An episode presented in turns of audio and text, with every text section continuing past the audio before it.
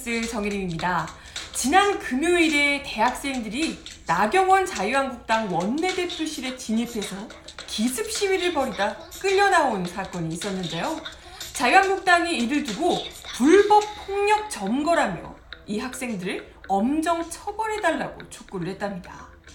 아니 학생들이 거길 가서 뭐 누굴 때리고 집기를 부순 것도 아니고 면담하자고 찾아가서 구호를 좀 외쳤다고 무슨 폭력배 같은 사람들이 질질 끌고 나간 것도 모자라서 엄정 처벌을 해달라고 얘기를 하시더니 아니 박영호 원내대표실에는 국민들이 찾아가면 안 되는 곳이에요?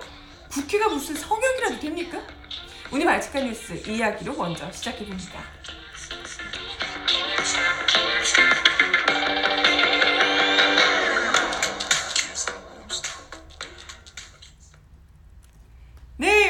어서 오세요. 월요일 바치카 뉴스입니다. 주말엔 잘들 보내셨나요?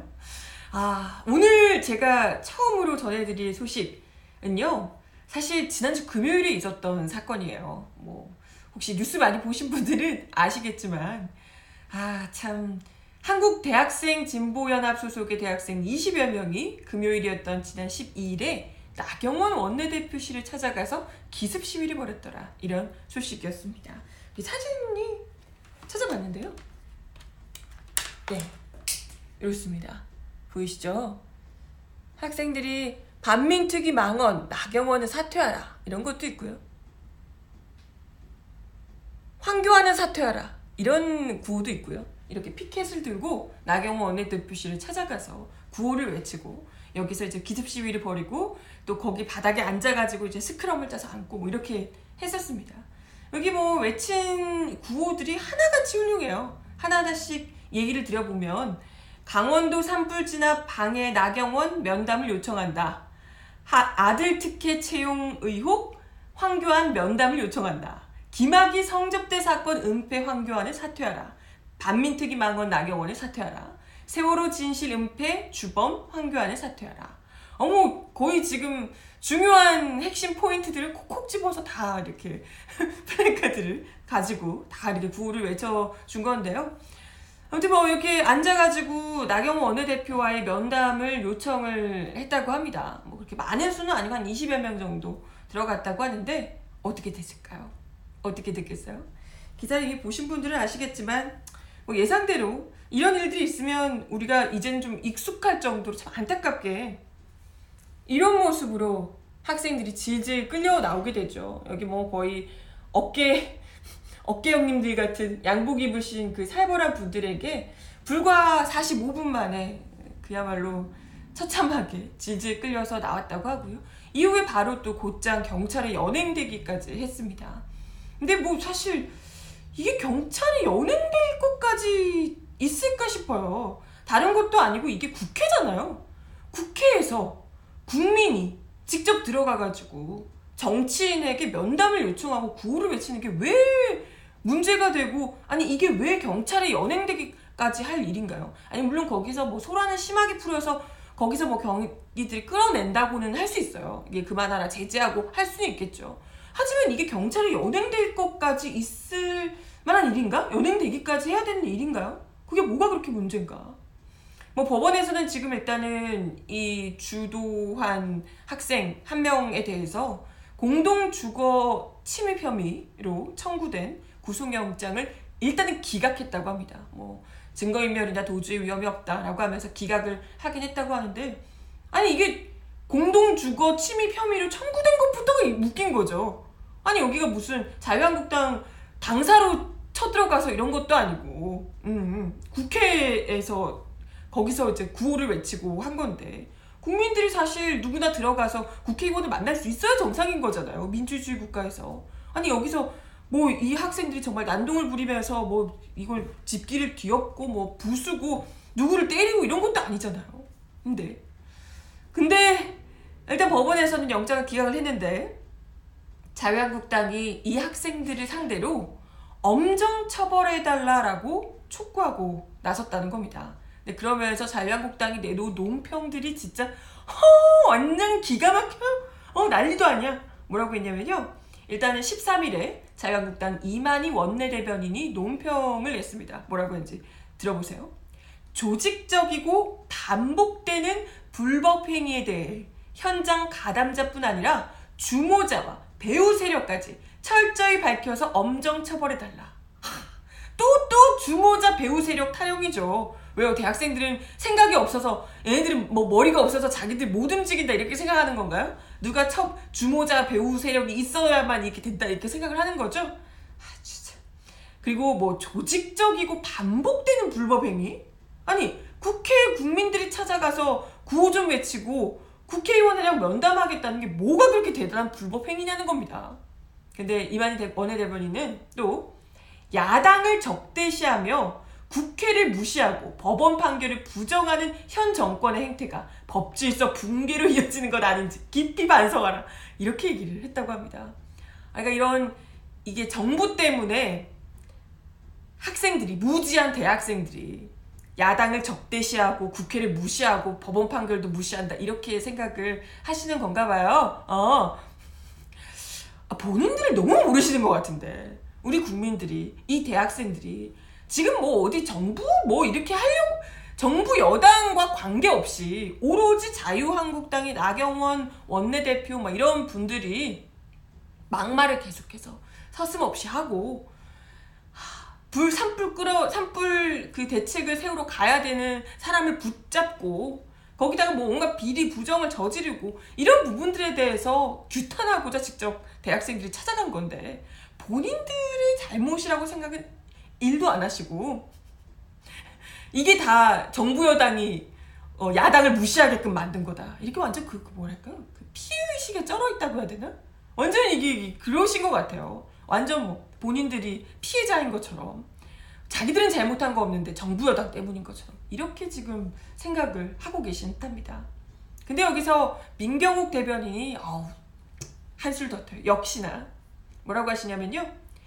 진보를 자처하며 집단적 위계 위력에 나서는 일부 대학생들의 무분별한 행태가 참으로 시대착오적이다. 청와대와 대통령부터 법과 질서를 경시하니 일부 과격 집단이 야당 원내대표 의원 사무실까지 대상으로 불법 폭력 점거에 나서는 것이다. 파업과 시위로 자신들의 사익요구를 관철시키고자 법치를 허물던 민주노총의 질서 위반 행위가 문재인 대통령의 대규모 사면을 받고 정권이 앞장서서 노조 과잉 보호에 나선 학습 효과가 결국 오늘의 결과로 이어진 것이다. 아, 이게 정부의 노조 과잉 보호 때문에 대학생들이 이게 호도돼서 야당을 불법 점거하고 이렇게 했다. 이런 건가요? 그러면서 한마디 훈수가 압권이에요. 법치의 의미를 깨닫고 민주주의 정신의 올바른 길을 깨닫길 바란다! 자유한국당 민결국 대변인께서 우리한테 지금 법치의 의미를 깨닫고 민주주의 정신의 올바른 길, 어머, 어머! 민주주의 정신 얘기하셨어요? 진짜, 와, 누가, 누구한테 정말, 어? 정말 아무리 대변인이시지만 말 너무 막 하시는 거 아니에요? 어? 법치요? 민주주의 정신이요? 와, 무슨 사법농단 저지르며 법질서 아주 대놓고 농락하고 붕괴시킨 댁들이요? 우리한테 지금? 그리고 지금 뭐 탄핵도 국민들이 직접 이 들고 일어나서 결국 탄핵까지 그 탄핵조차도 지금 부정하고 있는 댁들이요? 법질서 우는 지금 하시는 거야? 어? 야 정말 어 그런 분들이 지금 고작 대학생들이 국회 가서 구호해줬다고 지금 불법 우는 날 자격이나 있으신가 묻지 않을 수가 없고요. 아니 박근혜 때 그 많은 사법 농단들 지금 지금 어떡하려고 아니 뭐 아무 생각이 없어요? 어떻게 국민들한테 그 탄핵당한 정부에서 심지어 이분은 대변인 하셨잖아요. 민경욱 대변인. 그 정부에 그 불법 정말 법치라고는 온데간데 없었던 그 정부에서 대변인 하셨던 분이 우리한테 감히 법치의 의미를 깨달으래. 진짜 민주주의 정신 운운하고 있다. 우리가 우리 대한민국 국민 같은 이런 국민들한테 이런 와 참 이런 말을 하니까 와 정말 가당치도 않고요. 그냥 가짱고요.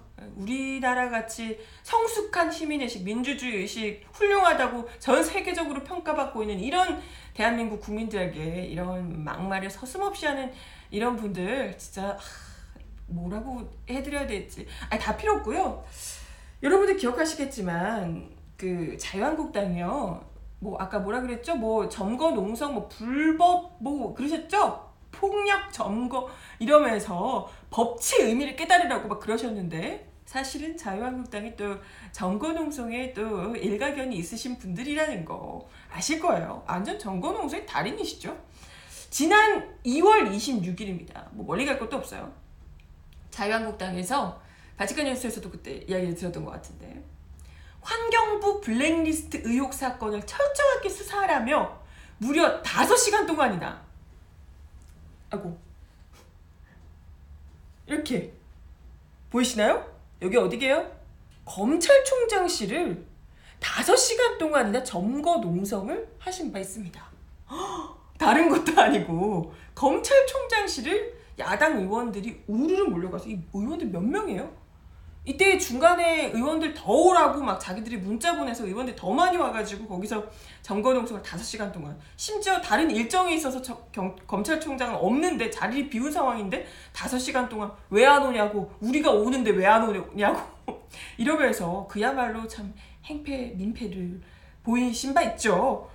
이런 분들이 이런 분들이 어 지금 대학생들에게 그것도 국회를 찾아간 대학생들에게 이런 얘기를 뭐 불법 폭력 정거 이런 얘기를 하실 입장이신가 싶죠. 아니 사실 이런 거야말로 검찰총장실을 점거한 거야말로 진짜 진정한 민주주의에 대한 도전이자 법치주의에 대한 도전 정면 도전 아니신가? 그잖아요. 아니 대학생들은 그래도 국회를 찾아간 거잖아요. 국민의 대표라고 하는 국회의원을 찾아간 겁니다.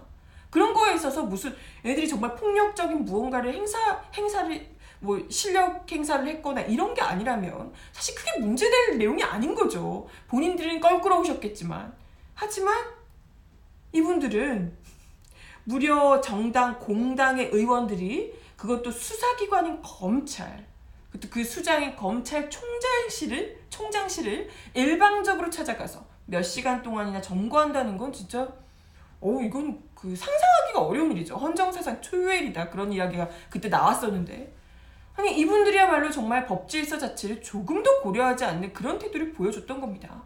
그때 그거잖아요. 이게 검찰의 수사 왜 이렇게 제대로 느리게 하냐고 제대로 안 하냐고 수사 빨리 하라고 외압 행사를 하기 위해서 검찰총장을 직접 만나러 간 겁니다. 보통 국회의원들이 뭔가 이야기를 할 때 수사 제대로 해라, 수사 부실하다 이런 얘기를 할 때 성명을 내죠. 보도자료를 내고 논평을 내고 기자회견을 하고 이런 식으로 많이 합니다. 근데 검찰총장실을 직접 쳐들어가서 수사 빨리 안 해? 수사 왜 이렇게 안 해? 라고 얘기하는 건 이건 명백히 이건 정말 외압 수사의 외압을 행사하러 가는 거다. 이렇게밖에 볼 수가 없고요. 뭐 이분들이 예전에 뭐 여당 시절부터 자유한국당은 그 집권하던 그 여당 시절부터 워낙에 뭐 수사만 하면 사사건건 외압을 행사하시던 분이니까 이런 것쯤에 당연하게 그냥 찾아가서 아 왜 수사 제대로 안 해? 어? 왜 이렇게 안 오? 우리 국회의원들이 왔는데 검찰총장이 제깍제깍 안 하고 뭐 하는 거야? 이런 식의 그 마인드가 아니었을까 싶습니다. 아 이런 분들이 지금 누가 누구에게 무슨 무분별한 형태의 뭐 법질서 붕괴, 불법 폭력 점거 법과 질서를 경시하는 태도요. 아, 백든나 제발 법과 질서를 잘 챙기는 잘 지키는 그런 태도를 좀 가지시고 아까 민경 대변인 뭐라고 했죠? 민주주의 정신에 대해서 잘 좀 새겨서 새겨서 생각을 해 주셨으면 이런 생각이 듭니다.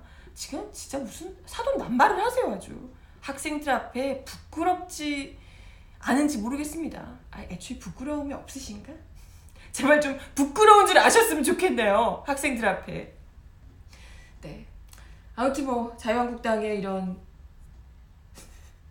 정말 사돈남발하는 그런 논평들 이야기를 좀 드려봤고요. 음, 다음 소식으로는 어, 지금 이미선 헌법재판관 후보자의 거취를 둘러싸고 여야의 대치 국면이 계속해서 이어지고 있는 상황입니다.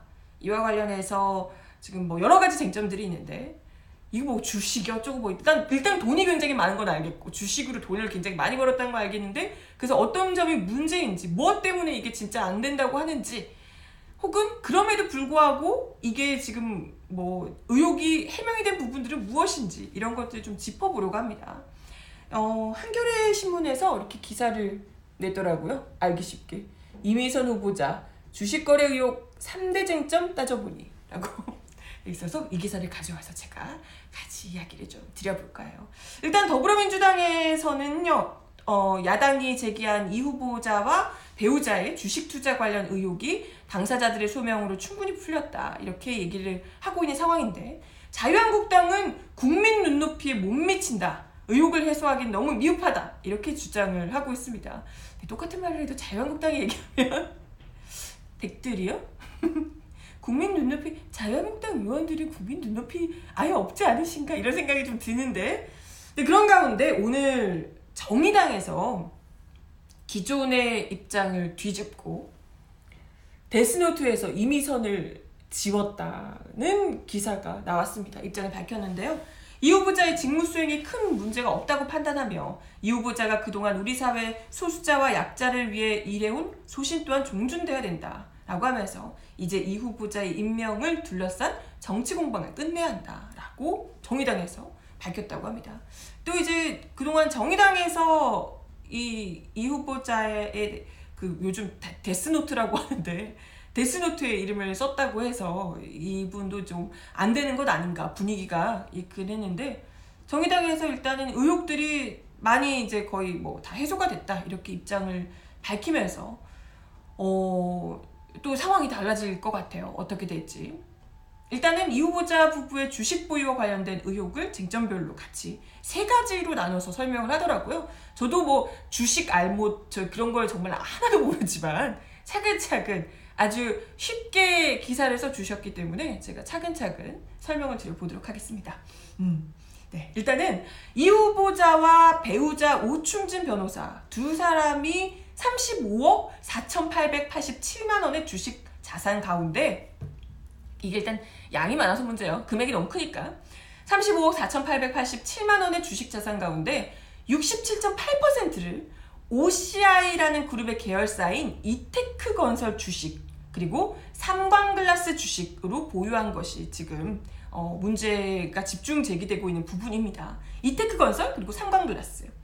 주식과 관련해서 우선 제기된 논란은 이 후보자 본인과 배우자가 이 이테크 건설 주식 14억 원어치를 보유한 채 보유하고 있는 상태에서 이 후보자가 이테크 건설 관련 재판을 맡았다. 이런 의혹이 제기된 겁니다. 근데 정말 이게 직접적으로 이테크 건설에 무슨 문제 가 이 되는 부분에서 만약 이 재판에 따라서 이 주식의 이 가격이 결정지어지는 이런 내용이 있다면, 이런 판결이 있다면, 이건 충분히 문제가 될 수 있는 거죠. 자기의 이익을 위해서 재판을 다르게 할 수 있는 그런 가능성이 있기 때문에 이건 이제 충분히 문제가 될 수 있습니다.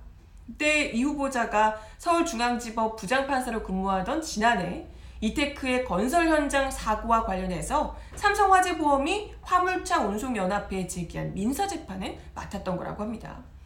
이테크 건설로부터 배관공사를 하청받은 업체가 기중기 사고를 내서 정전 피해를 입혔고요. 그래서 이테크 건설을 피보험자로 든 삼성화재가 1억 6천여만 원을 배상한 뒤에 기중기 업체의 공제보험사인 화물차 운송연합회 배상액을 물어내라 라고 소송을 한 겁니다. 말이 어려운 것 같은데 이게 중요한 건 뭐냐면요. 이 재판이 원고가 삼성화재, 피고는 화물차 운송연합회였다는 거예요. 그러니까 이테크 건설과는 직접 관련이 없는 소송이었다는 겁니다.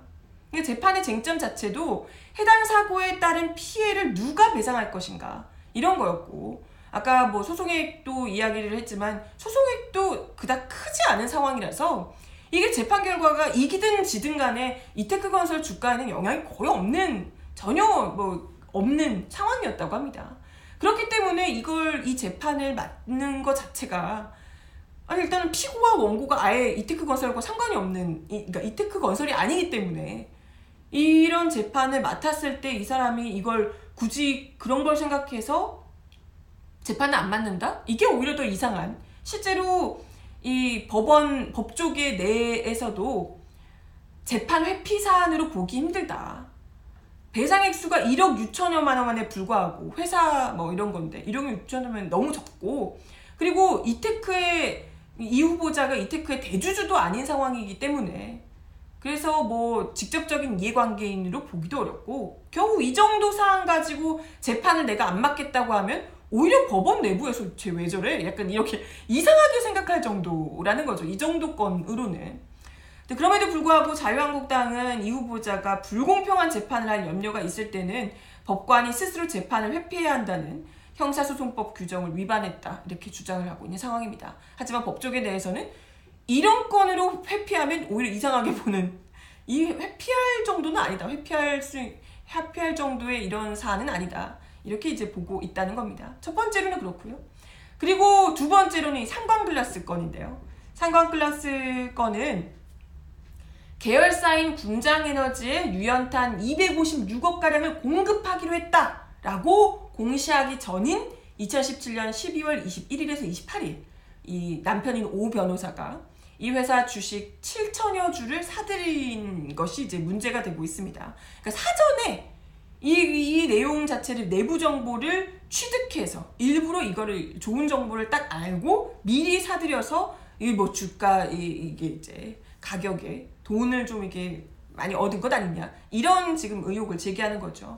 근데 여기서 이 포인트는 이 공시가 발표된 날에도 주가가 별로 안 올랐대요. 보통 이런 거 빵 하면 주가가 확 오르면 완전 거기서 득을 보고 이런 거잖아요. 근데 이런 공시가 나왔는데 좋은 정보라고 어쨌건 냈는데 주가가 별로 안 올랐다는 겁니다. 오 변호사가 한 4만 1,950만에서 4만 4,950원대 정도 주식을 사들였고요. 계약이 이루어진 당일 종가는 시가보다 내린 4만 3,700원이었대요. 그러니까 별로 내, 오히려 내렸네? 네. 그러니까 뭐 별로 뭐 오르거나 이러진 않았다는 거예요, 전혀. 뭐 물론 어, 또 다른 의혹도 있어요. 오 변호사가 악재를 이번엔 악재를 미리 알고 그 2018년 1월 5일에서 10일 삼광글라스 주식 3,589주를 매도했다. 이런 의혹도 있습니다. 그게 이제 주식 매도 직후인 1월 15일에 이 사람이 주식을 딱 매도했는데 그 다음에 공정거래위원회가 삼광글라스에 과징금 12억 2천만 원을 부과했기 때문이랍니다. 그러니까 주식을 매도했는데 그 다음에 바로 뭔가 약간 악재가 터지니까 어? 좀 의혹스러울 수 있죠. 의심스러울 수 있죠. 근데 중요한 건 공정위가 과징금을 부과한 뒤에도 이 회사의 주가가 한 잠깐 잠깐 하락했다가 하루 하루 하락했다가 이틀째 바로 다시 올랐다는 겁니다. 바로 복귀를 했대요. 그러니까 여기서 이 상광글라스와 관련된 정보 좋은 정보건 나쁜 정보건 미리 알아서 사고 미리 알아서 팔고 이랬다고는 얘기를 하지만 실제로는 주가에 아무런 둘 다 영향을 미치지 않았던 내용이라는 거죠. 그리고 뭐 그때 당시 오 변호사가 2018년 3월에 삼광글라스 주식 3,800주를 매도하고 2주 뒤에 이 회사 주식이 거래 정지가 됐다 그래요. 이것과 관련해서도 자유한국당이 내부 내부 정보를 취득한 것 아니냐라고 얘기를 하는데 근데 그때 오 변호사가 오 변호사의 주장이었습니다. 이 남편인 오 변호사의 주장은 만약에 거래 정지 조치를 그때 2주 전에 알고 있었으면 전부 다 팔지 왜 일부 요만큼만 팔았겠냐. 이건 뭐 절반도 채 안 되는 양을 팔았는데 자기는 남아 있는 게 훨씬 더 많았는데 아니 거래 정지가 될 거라는 걸 미리 알았으면 다 팔지 그걸 왜 냅뒀겠냐 이렇게 얘기를 하는 겁니다. 그쵸? 이건 충분히 납득이 되죠. 정말 알았더라면 거의 최대한 다 팔 수 있는 만큼 다 파는 게 당연했을 텐데 그거를 뭐 절반도 안 되는 일부만 매도를 했다는 것도 사실 그쵸 이런 의혹을 어, 뒷받침하기에는 좀 부족한 부분이 아닌가 이런 생각이 듭니다. 두 번째 내용이 그렇고요. 마지막으로 이제 세 번째 논란은 이런 겁니다. 뭐 팩트라기보다는 이게 이제 일단은 법 규정이 어떻게 되냐. 그래서 법 규정에 실제로 이, 이 후보자가 뭐 문제가 될 수 있는 부분이 있는지 실제로 불법이라고 할 수 있는가 이런 부분일 텐데요. 뭐 현직 부장판사 신분으로 개별 주식을 대량 보유하는 것이 가능한 일인가 이게 지금 이제 논란이 되고 있는 부분입니다. 일단 판사의 주식 보유 자체를 금지하는 규정은 없다고 해요.